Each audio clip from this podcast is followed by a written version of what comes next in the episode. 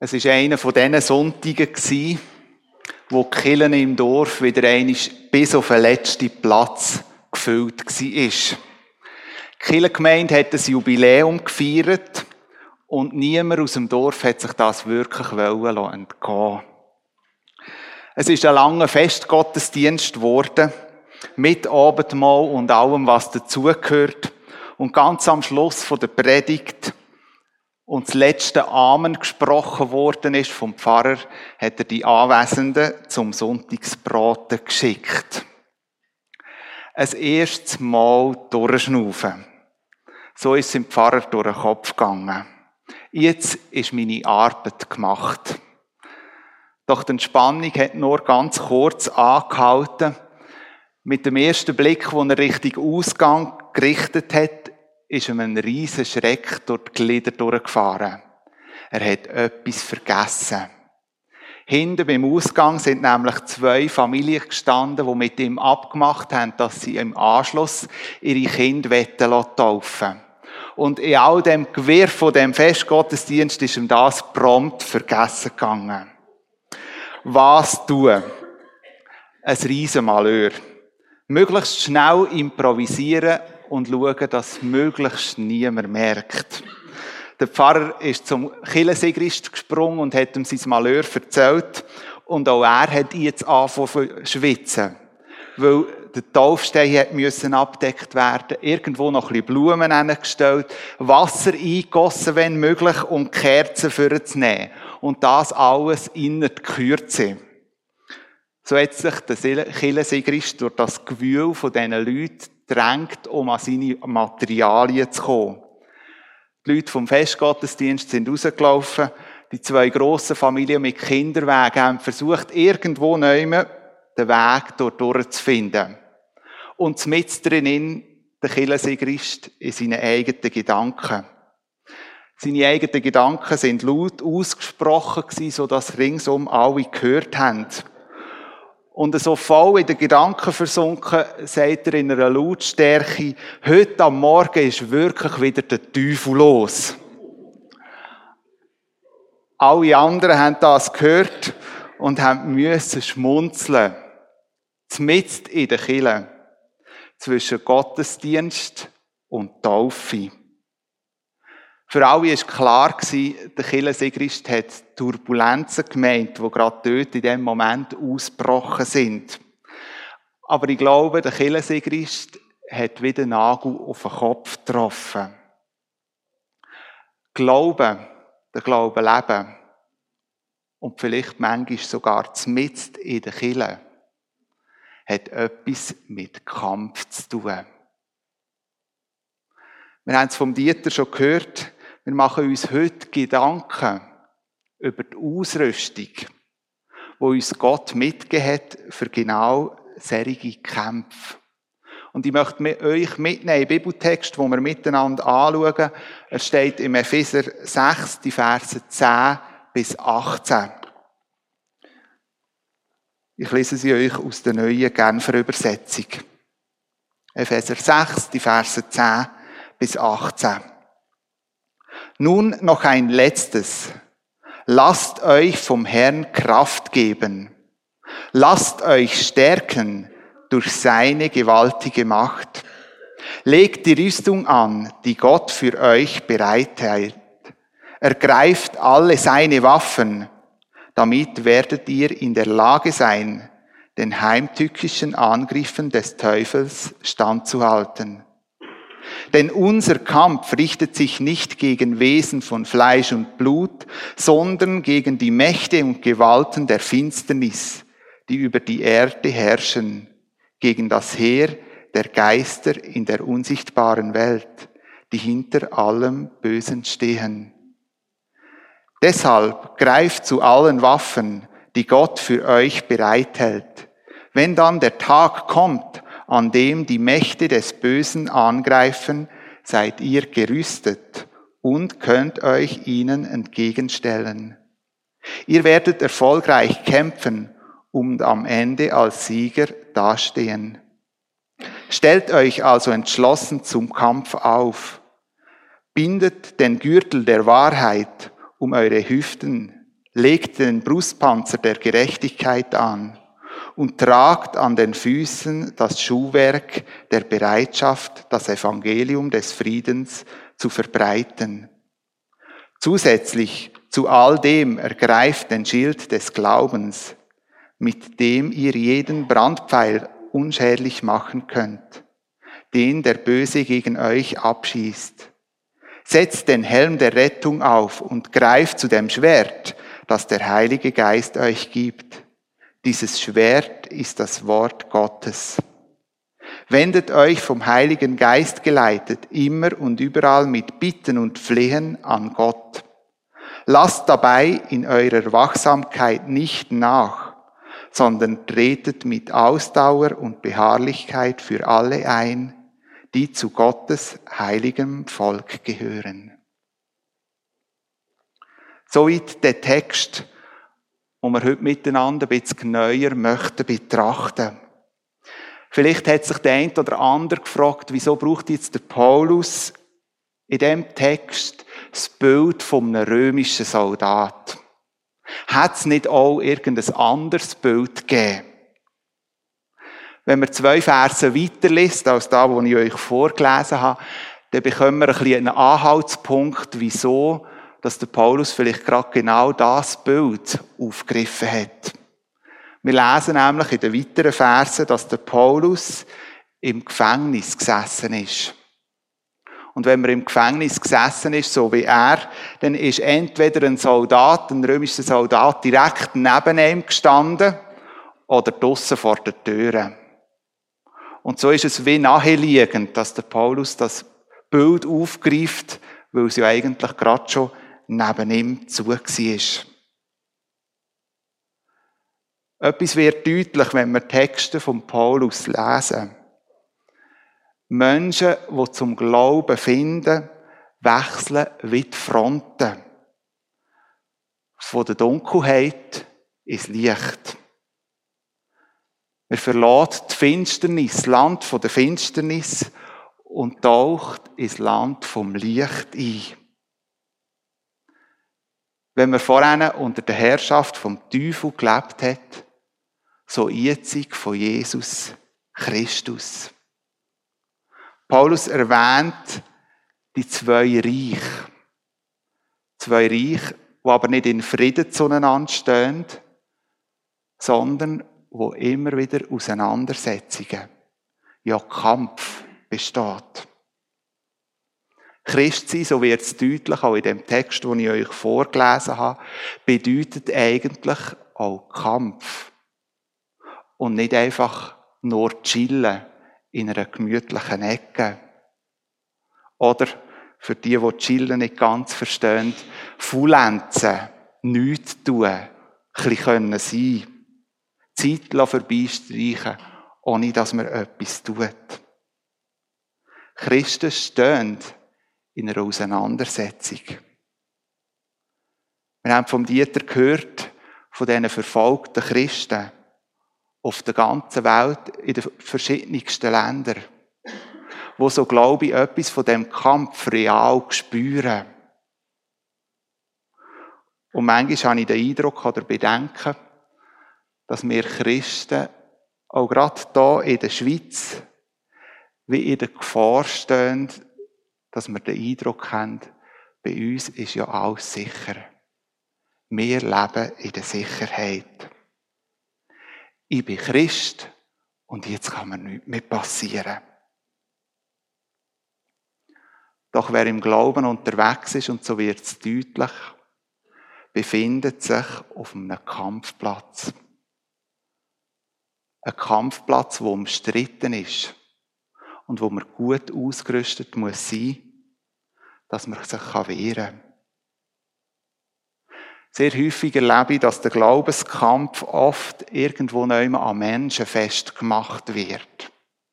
Wenn der nur nicht so dumm tät, der könnte ja noch mit ihm reden.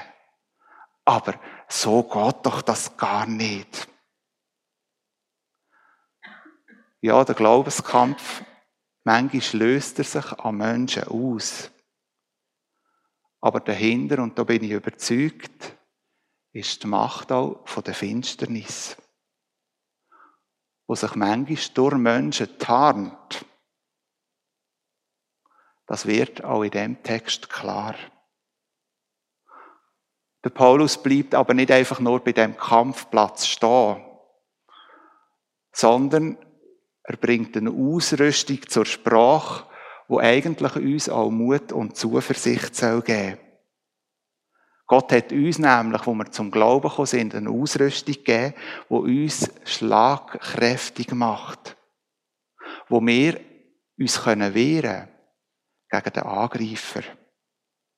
Ihr habt es gesehen, das Bild gerade direkt mitgebracht. Ich habe gedacht, es sei einfacher, dass ihr euch ein bisschen vorstellen könnt. Ich möchte die sechs Gegenstände, die sich der Paulus gebraucht hat, möchte ich kurz mit euch betrachten und anschauen, was das eigentlich für unser Leben bedeutet. Die Parallelen, die der Paulus zieht. Der Paulus fährt eigentlich mit dem Wichtigsten an, nämlich mit dem Gurt. Da ist hier an dieser Ausrüstung hier das weiße Schöne vorne dran. Und der Paulus macht deutlich, das erste Mal den Gurt anlegen.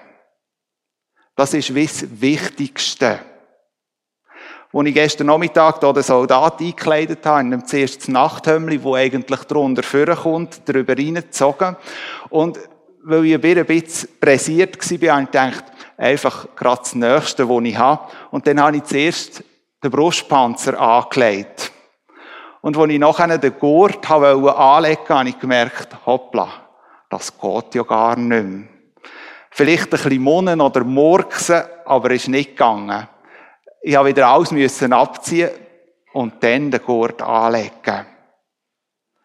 Der Gurt ist beim römischen Soldat das Zeichen dass er im Dienst steht. Wenn er den nicht hat, dann ist er in der Freizeit gewesen, aber er hat sicher nicht können dienen. Der Gurt, etwas vom Ersten, wo ein Soldat, wenn er sich angelegt hat, angezogen hat. Und der Paulus braucht den Gurt als Bild der Wahrheit. Etwas vom Ersten, so wird es deutlich, wo wir anlegen sollen für auf einen Kampfplatz zu ziehen. Wer mit Jesus unterwegs ist, entdeckt in seinem Licht ganz viele Sachen, die eigentlich nicht der Wahrheit entsprechen im eigenen Leben. Manchmal auf einen Schlag und manchmal in einem Prozess. Wir sehen vielleicht die eigene Schwachheit die vielen Fehler, dass man ein Sünder ist, dass man in sich Neid, Wut, Hass, Sorge oder Undankbarkeit trägt. Auch unterschiedliche Gedanken oder Trieb, wo man im Licht von Jesus erkennt. Wer den Kampf gewinnen will, so wird beim Paulus deutlich, der muss wahrhaftig werden. Vor Gott und den Menschen. Nur wer in der Wahrheit lebt, hat die erste Ausrüstung, die ihm Sicherheit gibt. Schneller gesagt als gemacht, oder? Auch so geht es mir. Wie gern pflegen wir doch irgendwo noch so eine schöne Fassade, so dass niemand von dieser wirklichen Wahrheit erfahrt. Gegenüber Mitmenschen, aber auch gegenüber Gott. Letzte Woche hatte ich ein sehr spannendes Gespräch mit einer Person. Und die Person hat relativ befreit ein bisschen aus ihrem Leben erzählt. Und unter anderem hat sie gesagt, weisst, erst sind die wirklich wahr geworden bin gegenüber Mensch und gegenüber Gott, bin ich in eine riesengroße Freiheit hineingekommen. Eine Freiheit, wo ich leben kann, wo ich schnaufen kann. Der Kampf ist wie gewonnen. Wie sieht das in deinem Leben aus? Hast du den Gürtel schon angelegt? Gehen wir einen Schritt weiter zum Brustpanzer. Ich muss zugeben, ich bin Liebhaber von historischen Filmen. Und wenn sie dann irgendwo noch immer noch der Wahrheit entsprechen, dann sowieso, das fasziniert mich. Ich kann in die Filme eintauchen und werde manchmal sogar fast ein Teil von diesen Filmen. Jedoch, ich merke, je älter ich werde, desto mehr Mühe habe ich mit Kampfszenen. Früher hat mir das gar nicht ausgemacht, habe ich sogar noch Popcorn daneben essen Heute geht das nicht mehr. Und es gibt etwa die Momente, wo ich vor einem so einem Film hocke und denke, muss das jetzt wirklich sein?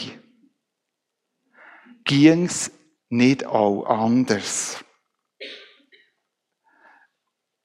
Ich glaube, wenn wir in einem geistlichen Kampf stehen, dann geht es uns manchmal genau gleich. Warum der ständige Kampf? Habe ich das wirklich verdient? Lebe ich denn so ungehorsam? Bin ich denn so lieblos mit jemandem? Oder bin ich schlichtweg einfach zu wenig fromm? Wenn genau solche Gedanken aufkommen, dann glaube ich, dann ist die Macht vom Finsteren in der Höchstform. Der Satan als Ankläger wird uns jegliche Schuld vor Augen führen und auch zeigen, dass Gott ein rachsüchtiger Gott ist, wo sich freut, uns zu bestrafen. Dabei ist Gott so anders.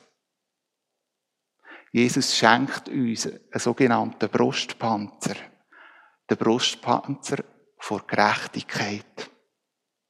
Gerechtigkeit, die er am Kreuz für uns erwirkt hat. Du bist gerecht durch ihn.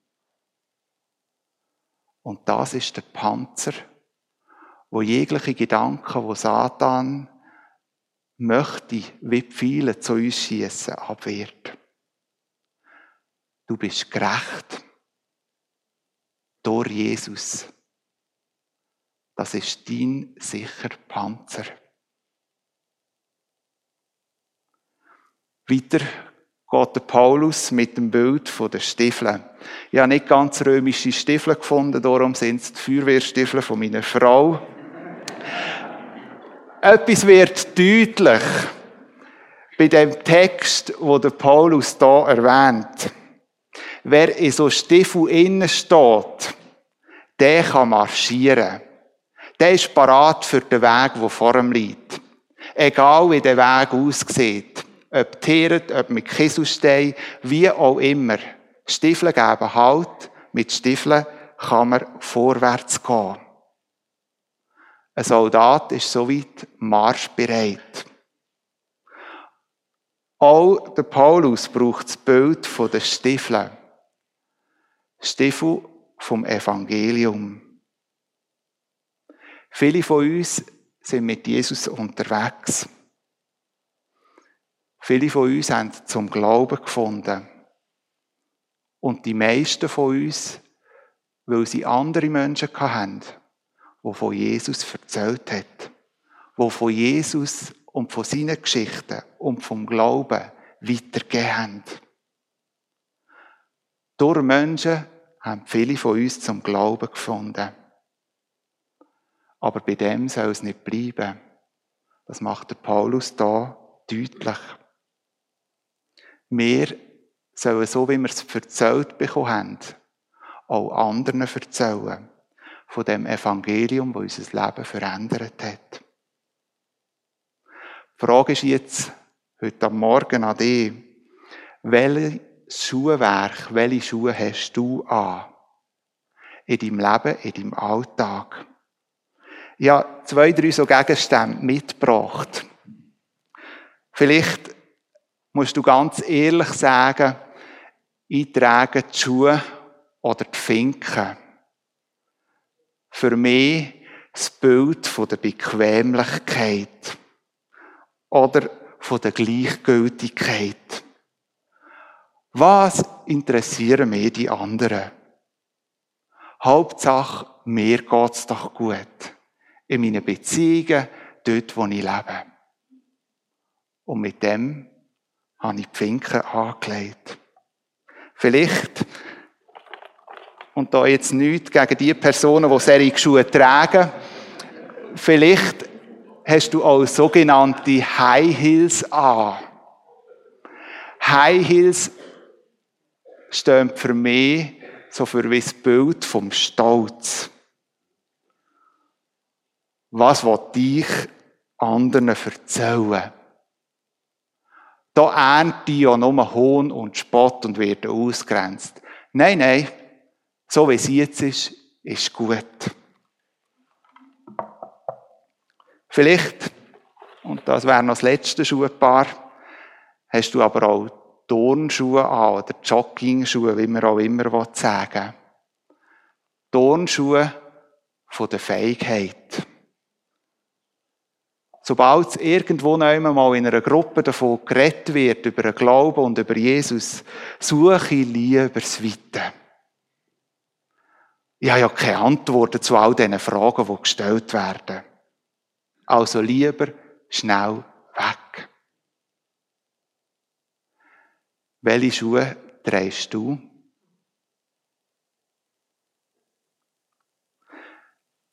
Gehen wir zum nächsten Begriff wo der Paulus ein bisschen neuer erwähnt. Und zwar ist das der Begriff vom Schild. Leider habe ich kein so grosses Schild gefunden. Ein Schild braucht ein Soldat, um sich zu verteidigen. Die Römer haben vom Tyra geredet, wenn sie vom Schild geredet haben. Und wieso? Weil das Schild eigentlich fast so gross war wie eine Türe. Das Schild hat ihnen geholfen, sich dahinter zu verbergen, sich in Sicherheit zu bringen. Der Paulus braucht das Schild als Bild vom Glauben, vom Sieg Gottes. Es hat eine schützende Funktion. Und es steht dafür, dass wir in einer ununterbrochenen Beziehung zu Jesus Christus leben sollen dass wir uns dahinter können verstecken können. Und gerade speziell, wenn man mit Menschen unterwegs ist, die ebenfalls glauben, ist die Gemeinschaft eine Stärkung, die so das Schild darstellen kann. Die Römer zu der Zeit, wo sie in den Kampf gezogen sind, haben eine sogenannte Schildkrottenhaltung eingenommen wenn sie sich müssen, irgendwo in Sicherheit bringen Die Schildkrottenhaltung war so, dass alle ihre Schilder entweder ringsum oben, oben gehalten haben. Und so sind jegliche Pfeile, die gekommen sind, sind abgewehrt worden. Sie sind in Sicherheit gewesen. Und so, so glaube ich, sollen auch wir das Schild vom Glauben brauchen. Zur Abwehrung von so brennenden Pfeilen brennende Pfeile, die Entmutigung, Zweifel oder Enttäuschung können sein. Pfeile, die verletzen, die treffen und manchmal enorm brennen. Der Paulus macht deutlich, dass wir genau das Schild brauchen. Und wenn möglich, in der Gemeinschaft mit anderen. Kommen wir zum zweitletzten Gegenstand. Da, dem Helm. Die Person, wo mir da die Ausrüstung zur Verfügung gestellt hat, hat mir zuerst einen Plastikhelm geben. Aber als ich den gesehen habe, habe ich gesagt, das geht gerade gar nicht. Dann braucht es einen richtigen Helm. Weil der Helm, so wenn ein Soldat den Kopf hat, nicht so wie da, ein Helm schützt den Kopf vor jeglichen Verletzungen. Ein Soldat, der den Helm nicht trägt, ist anfällig auf jegliche Verletzungen am Kopf. Und das nicht nur äußerlich, sondern auch innerlich.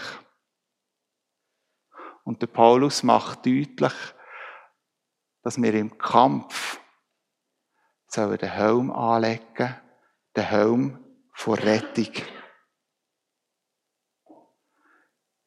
Etwa die erlebe ich in meinen Gedanken, dass meine Gedanken so wie Karussell fahren. Gedanken, die mich beeinflussen und wo manchmal auch eine Macht ausüben auf mich und mein Leben. Unheilvolle Gedanken. Gedanken, die absolut nicht konstruktiv sind. Der Paulus macht Mut, genau solche unheilvollen Gedanken, heilvolle Gedanken gegenüberzustellen. Den Helm der Rettung anzulegen. Und so habe ich für mich, genau wenn meine Gedanken wieder so Karussell fahren, einen Bibelvers gemerkt und auswendig gelernt, verinnerlicht, wo mir hilft, genau wenn so Gedanken auftreten, den Bibelvers gegenüberzuhalten. Bei mir, mein persönlicher Bibelvers ist Galater 5, 13, wo es unter anderem heißt, zur Freiheit seid ihr berufen. Und ich merke, wie genau der Vers mir hilft, den Helm wieder richtig anzuziehen und über diesen Gedanken den Sieg auszusprechen.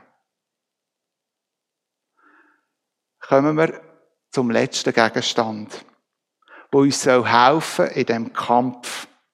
Das sogenannte Schwert, das ist auch eher mehr ein Säbel, wo uns helfen soll, uns zu verteidigen im Kampf.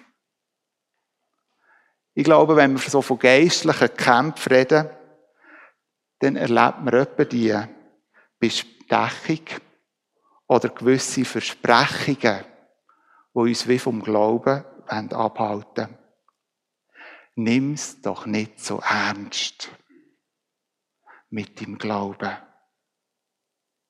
Vielleicht sogar sind es Bibelverse, die gebraucht werden, um uns aus der Bahn zu werfen.